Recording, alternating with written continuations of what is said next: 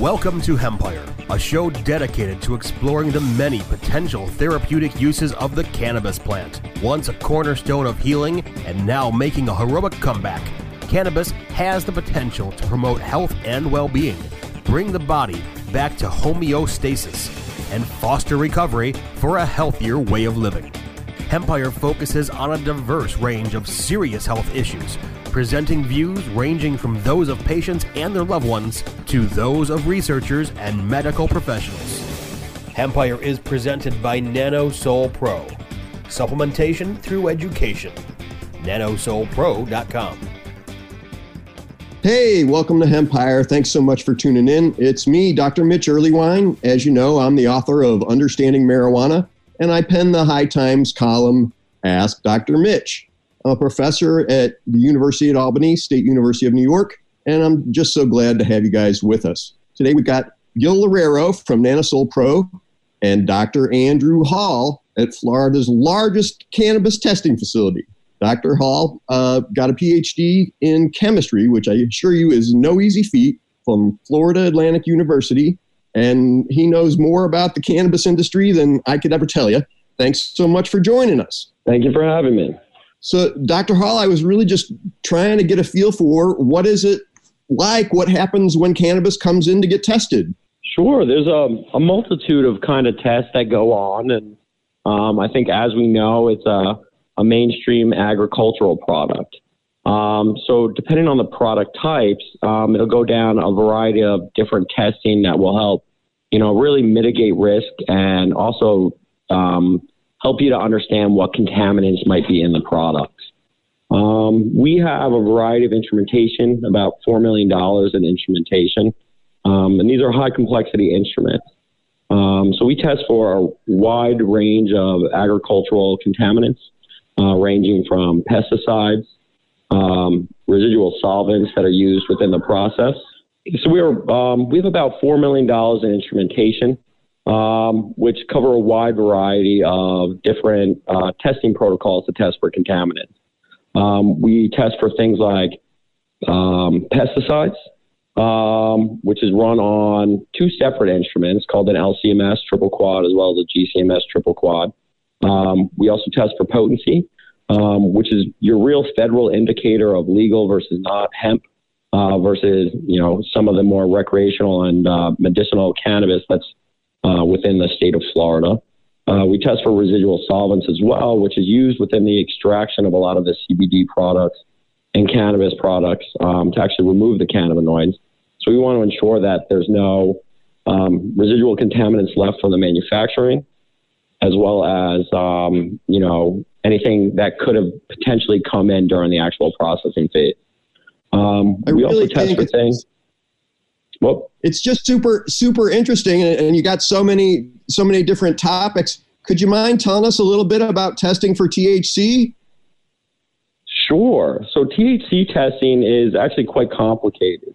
Um, depending on the products, and as you can see within the CBD market, um, you know you have everything from tinctures to suppositories to inhalable pre rolls um, to your common vape pens.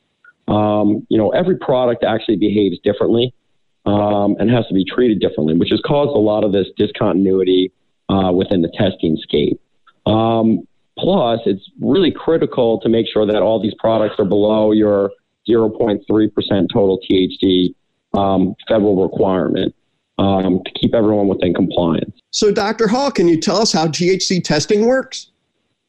Sure. We use an instrument called an HPLC. Um, it's, it's a form of science called chromatography um, which allows us to actually look at these individual chemicals um, and separate all the different cannabinoids at once. Uh, typically speaking, depending on the product type, it'll go through a specific sample prep, um, which is specific to those product types to allow us to extract the cannabinoids um, and then measure them via this instrument. Um, being that's, that all cannabinoids that's great. And Dr. Hall, I know the limits for THC on the hemp products is really low. How does that work? So THC by the federal standard um, talks about both THC and um, THCA, um, and that those are both produced within the plant. Um, so we actually have to look at those both separately. Um, but the key is being such a low concentration, you need to really develop some very specialized, super sensitive methods just to make sure that you're tight within those requirements. Because you're talking about huge, huge quantities of product that could be teeter tottering um, versus legal or not based on a test result. Um, so it's really, cri- and more importantly, it's going to keep people out of jail.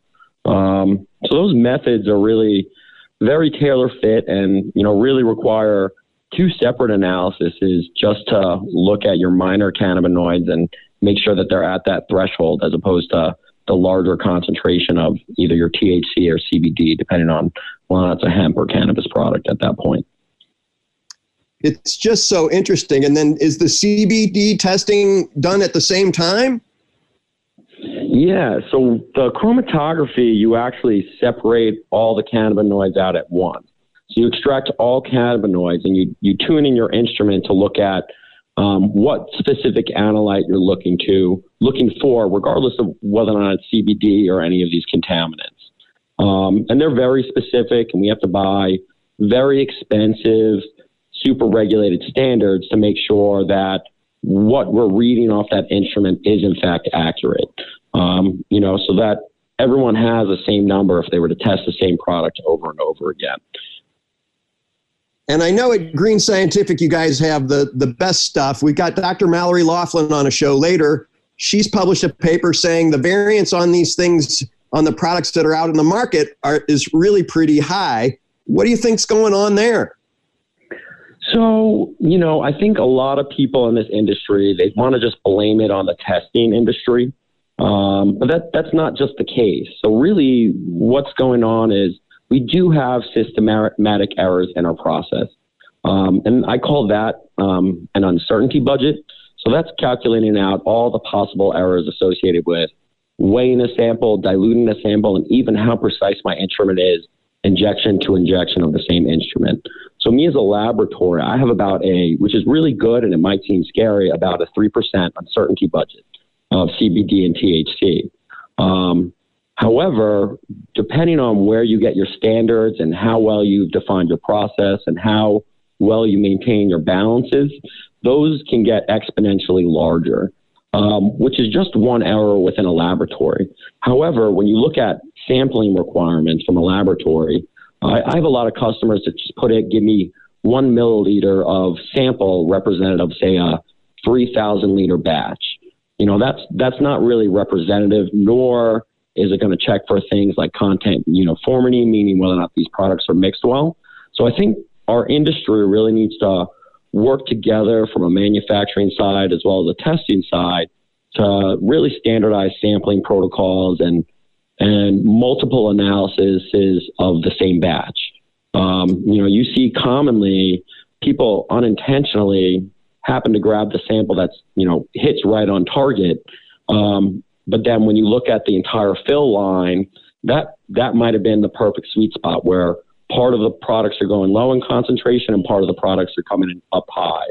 And that's why it's really important for us to really create standardized operating procedures from not only a laboratory perspective, but from a manufacturing perspective, as well as our cross SOPs, which would be our sampling SOPs.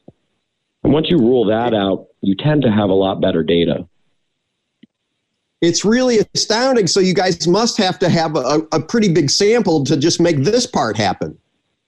Yeah, so so this is so sampling. It's not just an issue within the cannabis industry; it's all industries. Just statistically speaking, you're looking at about 0.5 percent of a batch. Um, so when you talk about the cannabis industry, some of these manu- marijuana manufacturers are making about say a 3,500 liter batch. Um, you know, you're talking about 1.5 liters. That means your sample size is in the thousands of dollars. Um, you know, which gives people um, issues. But however, through different randomized sampling and different polls, you can kind of tighten that data. And that's why I say sampling protocols are very important because it's how you, how the manufacturer um, takes their sampling will really dictate how representative it is of the entire batch. Um, so there's ways around it, but there's also very costly ways that you can just do really quickly at the same time. It's astounding that this hasn't, you know, increased the bottom line at, at things like Nanosol Pro and made things even more expensive. So I'm, I'm super impressed with all that. I know we don't have a ton of time before we got to go to commercial. I did want to just say we'll be right back to Hempire. This is Dr. Mitch Earleywine. I've got Dr. Andrew Hall from Green Scientific, and we're going to discuss more on insecticides and heavy metals testing and all the wild things that are behind the scenes in the cannabidiol and cannabis industry. We'll be right back. More Hempire coming up once we pay homage to our sponsors. Elevate your everyday with that Shoogies feeling with the sweet taste of Shoogies. Add a cup of Shoogies to your morning coffee. Ah, how sweet it is. Shoogies infuses cannabis and cane sugar to make it the perfect sweetener with benefits. Make your happy hour happier with a dunk of Shoogies in your drink. Order your Shoogies now at S-H-O-O-G-I-E-S dot com or find it in dispensaries throughout California. Whenever you crave a little sweet, pick up Shoogies, the sweet, sweet take anywhere treat. Dazed and Infused. Join sugar industry expert Latham Woodward for a happier hour each week for a lively and often hilarious discussion on the infusion of cannabis into food, beverages, and life. Explore exciting new culinary landscape trends with fascinating friends and guests who are leading the industry into the uncharted mainstream. Discover curated menus, enhanced cocktails, and live tastings. Life's a little sweeter here on Dazed and Infused. Hey, take a look at this. They're selling smart pots. They have pot that can make you smart? Where is it? Not that kind of pot. Smart pots are the best aeration container to grow your plants. Check this out. This is the original fabric container for faster producing, healthier plants. They're made with a superior fabric that delivers high yields. Plus, smart pots are reusable and sustainable, so you can use them over and over again, no matter if you use them indoor or outdoor. That's very smart, but how good are they for the environment? Smart pots are BPA free and lead free, so you'll always be able to ensure a pure, clean grow, and they're 100% made in the U.S. Over 28 million smart pots have already been sold, so it seems like a smart investment. Look for smart pots in close to 2,000 garden centers throughout North America and ask for the original fabric container. Find a store near you or order yours online at smartpots.com.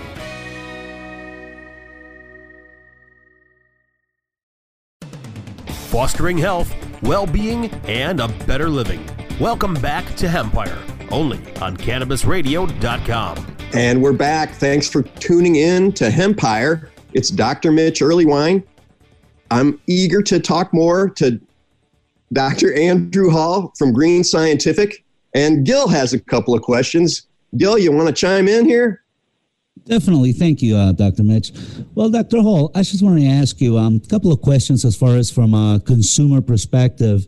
Um, I know they're confused in the sense that they look at a lot of people's certificate of analysis and I know they see like 0. 0.1, 0. 0.00, 0. 0.00. Why is it such a diversity, I should say, on the amount of uh, decimals behind every report that companies have out there?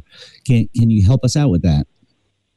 Sure. So that's really defined as our limit of detection and limit of quantification. So as as these labs mature and everyone gets under the regulated scope of ISO, you validate your methods and you um, demonstrate the scrutiny at which what levels you can detect accurately to.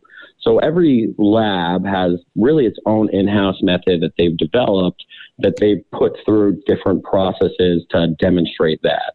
Um, so due to the discontinuity in testing, meaning there's no standard USP, ASTM monographs on potency, everyone's kind of limited to their scientific expertise to figure out a method that goes down to certain detection limits. Um, also, on other states, there's different requirements for how low you need to detect. Um, in the state of, say, Illinois, they have a zero THC policy. Um, however, as you look further down the road, it actually goes down to 0.01%, so just two decimals. So as the states and federal mandates come out, you'll figure out more um, limits, you'll figure out more limits that are associated with what's going to be required for testing. Really, what's key now is having a detection limit low enough to accurately detect for THC down to that 0.3 limit with confidence, which is more important. All right. So for our consumers, uh, I guess uh, the more decimal, uh, the, the more decimals it has, the better it is, correct? Yes and no. I really think that the decimal places are going to kind of cause skew in your data. So I think everyone as an industry is moving for this full spectrum product. But if you have more decimals, just because you have 0.001% CBG doesn't mean a consumer is actually getting uh, quantifiable amounts into their system. So it's caused a little bit of a discontinuity in what advertising people want and what people really want from a scientific perspective. However, I do think those limits are important when it comes to, say, zero THC products, uh, because that might fail someone on a drug test. So people should know well, that they might have small risk of that exposure as well. Interesting, interesting. Now, also from a co- consumer perspective, what should a person be looking for in a certificate of analysis? I personally, this sounds terrible. Um, potency is actually not my most important thing. Uh, potency will let you know you have your label claim, it's within target. And if you look at typical FDA regs, you're allowed 20% target. So having 500 and needing a 501 milligram is not as important.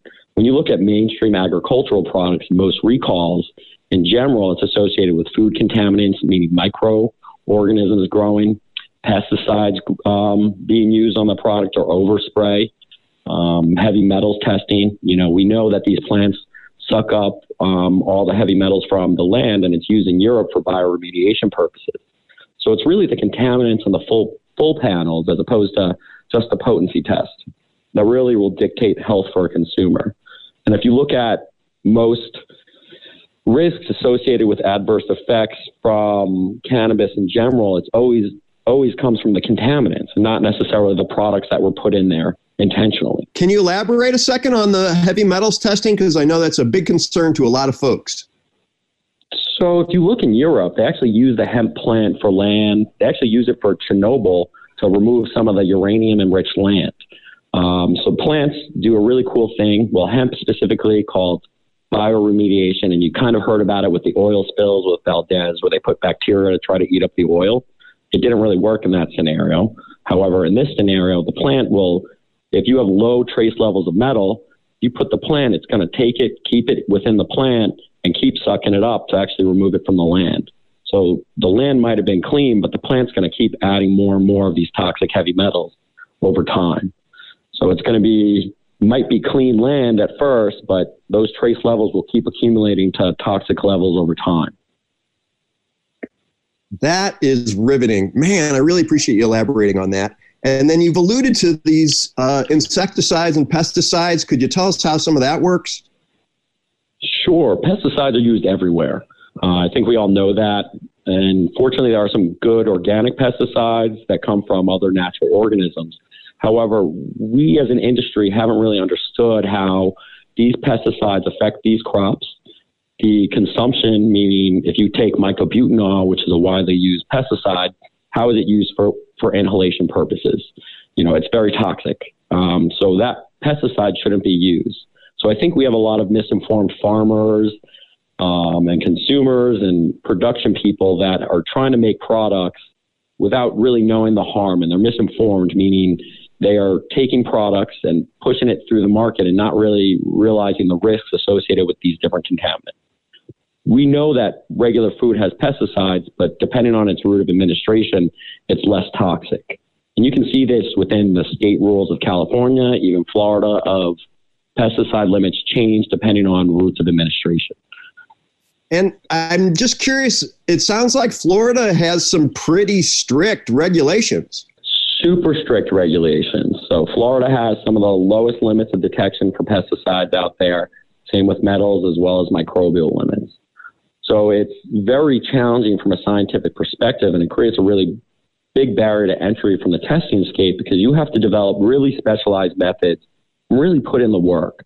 From an investment side, just from the scientific method development, my pesticides method cost us about $60,000. And that's just to do the work to figure it out. Not all labs really have that knowledge base or expertise on instruments to really figure these things out and do it right. Because we're not worried about false positives as an industry. I'm really worried about a false negative, meaning I put out a result that did not say it had this microorganism when it was actually there and a consumer gets it. And you already see certain deaths, you know, today with, or this week with that Hushan uh, mushroom um, that has killed three people. So now, without these recalls in place, you can really hurt people. Man, that is a little bit horrifying. Uh, I'm curious too if you've got uh, insecticide or uh, unique metal combination. Is is that going to mess up your sensitivity somehow? So though it's not the sensitivity, it's the product type. So when you talk about instruments, we have things that we call matrix interference, ion suppression, ion enhancement, and it all boils down to matrix effect. I've spent a lot of time, and hence why it cost me that much money to really mitigate those issues, to show that I have all the controls in place to ensure that my data is accurate, reproducible, and really accounts for all that data. And knowing that there's a bunch of different products, depending on your product category, meaning a cream, an MCT oil based tincture, or a sesame seed oil tincture, or a gummy that's made from gelatin versus a gummy made from pectin, these all require different sample preps. And that, that helps mitigate the issue with sensitivity in those situations. So depending on your product type, my LODs and LOQs change based on what I validated and I've deemed fit. And that'll prevent a lot of the false positives and really erroneous data that's plagued this industry. Wow. It's way more complicated than any of us may have ever guessed. And I really appreciate you getting into it. We're going to have to have Dr. Hall come back and, and elaborate some more in our next episode. But right now, it's uh, Dr. Mitch Earleywine. I just want to say thanks so much for tuning into Hempire. It's me, Gil Laredo from Nanosol Pro, and Dr. Andrew Hall from Green Scientific. Thanks so much for tuning in. More Hempire coming up once we pay homage to our sponsors. Oh, let the marijuana llama tell you something now about a game for your phone gonna make you say, wow! The game's about the game of growing cannabis for cash. Grow the seeds, sell the bud, put the savings in the stash. Little by little, your empire grows large. Put the different celebrities inside your entourage. You can choose to play with Snoop or me or Cheech and Chong. Cypress Hill, Willie Nelson, Wiz Khalifa with a bong. The name of the game is Hemp Inc., that's the point. Download and play while you light yourself a joint. The business of cannabis should be no crime. Hemp Inc. is even hot proved by the man who run high times. Oh yeah? Get it on Android and I and iOS today. Marijuana Llama out. Got to tend to me on crops, you know. Money don't make itself. Hemp Inc. Welcome to Cannabis Confidential. I'm your host, Dr. Dina. We've got David Faustino on the line, Bud Bundy from Married with Children. Did you feel nervous being a celebrity walking into a weed store? I don't remember at all being like, ooh, I'm scared someone's going to take my picture here. What are they going to say? Bud Bundy smokes bud? I mean, come on. it wouldn't be a big shocker. Hey, this is David Faustino, and I'm on Cannabis Confidential with my girl Dr. Dina on CannabisRadio.com. The National Cannabis Industry Association presents the 2020 Cannabis Caucus Event Series from March 10th through March 26th. Don't miss this exclusive opportunity for NCIA members to network, learn about regional issues from influential guest speakers, and get the latest news about NCIA's federal policy work and emerging topics. Look for this year's only tour of Cannabis Caucus events coming to Portland, Denver, St. Louis, Detroit, Chicago, Newark, Sacramento, and Los Angeles this March. Stay connected, get informed, and take action to protect our industry and your business. Register now for your complimentary tickets at thecannabisindustry.org slash events. Fostering health, well-being, and a better living. Welcome back to Hempire, only on CannabisRadio.com. Hey, it's Dr. Mitch Earleywine at Hempire. Thanks so much for tuning in. I got Dr. Andrew Hall from Green Scientific, and we were just elaborating a little bit on the testing process. Dr. Hall, you've alluded to different products, and we always kind of just thought the plant came in and that was really it. Can you elaborate on how it really works? So, typically speaking, the plant is just one portion of this entire supply chain. Actually, it starts with the seed. Uh, so once the plant's grown, the plant's harvested, milled, and you typically extract them through different solvents or different extraction techniques. So what happens is you'll have a crude extract of cannabinoids, fats, lipids, proteins, and they wind up enriching it further to create either pure cannabinoids, so pure CBD, pure CBG, pure CBN, or one of the other of a hundred plus cannabinoids. That process, once you isolate and have these enriched extracts, will wind up going in a variety of products. So the majority of what people see, it's tinctures, which is MCT oil mixed with the cannabinoids to a certain concentration. But you have gummies, you have tinctures, you have you have um, skincare creams, you have toners, you have bath bombs, you have you know suppositories all the way up to you know sex lube even I've seen. Um, and it's it's all has different ingredients that will actually cause differences in my data, meaning that fluctuation in data. So if we don't have the right tailor fit methods to accommodate a broad spectrum of these products, it can cause a lot of issues. So I've seen a huge amount of products influx the market. A lot I don't necessarily agree with, uh, but you know you'll see these things kind of hammer down over time. So it's just another ingredient into all the food products out there. And, you know, we'll see how things happen over time. Wow. Okay. I, I'm getting a better feel for it. And I really appreciate you elaborating, Dr. Hall. Are there parts of the industry that we should know about as far as testing is concerned? I mean, are there, are there things that people just wouldn't suspect? You mean, so can you elaborate a little further? So are you talking about just testing methods or where I see this industry going? Because I think from a testing scape, you know, if you look at the way Europe's uh, categorized CBD now, they categorize it as a novel food additive. So that's about a $400,000 submission package for compliance. But that requires a much greater magnitude of testing than just what these states are doing. So if you look at even the FDA's rules on botanical based extracts, which is where CBD would default, they ask you to categorize seed to sale, so where the point of origin is, make sure you have all the protein content, all the fat content, and have a really standardized extract. So I, I think what you're going to see is a larger array of testing and more specific to the products. And one of the greatest deficiencies that I've really seen in this industry is stability testing. So you can make your product today, and it and it's going to test out at a, a thousand milligrams, but your product might interact with your packaging, your shipping, and over time, that will degrade. So it's really critical to not only test your product when you make it, but see what's going on over time. And you can see this with a lot of the water solubles. And we've seen a lot of people as they manufacture their products have a great product, but when they put it into different packaging, that's what causes the issue. So it's not only formulation stability, but it's also package stability. And is are these packaging, you know, even leaching out heavy metals?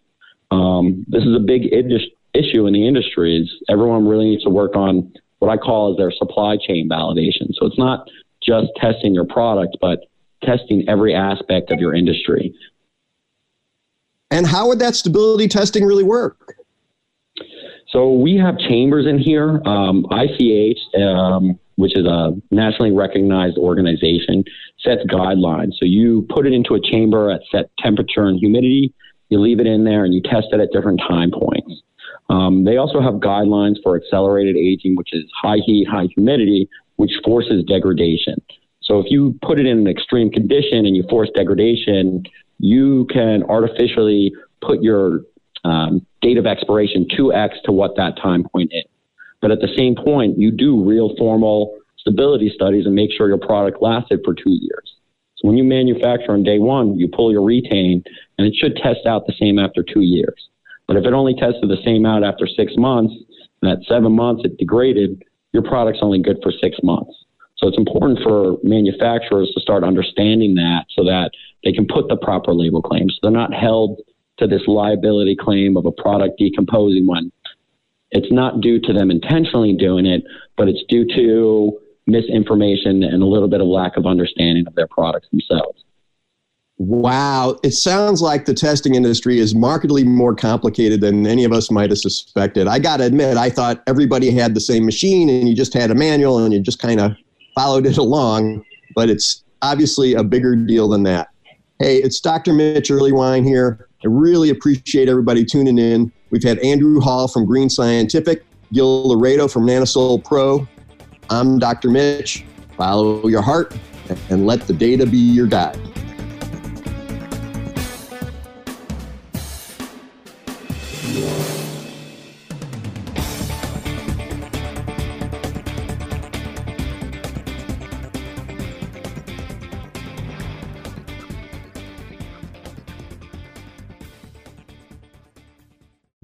The opinions expressed on this CannabisRadio.com program are those of the guests and hosts and do not necessarily reflect those of the staff and management of CannabisRadio.com. Any rebroadcast or redistribution without proper consent of CannabisRadio.com is prohibited.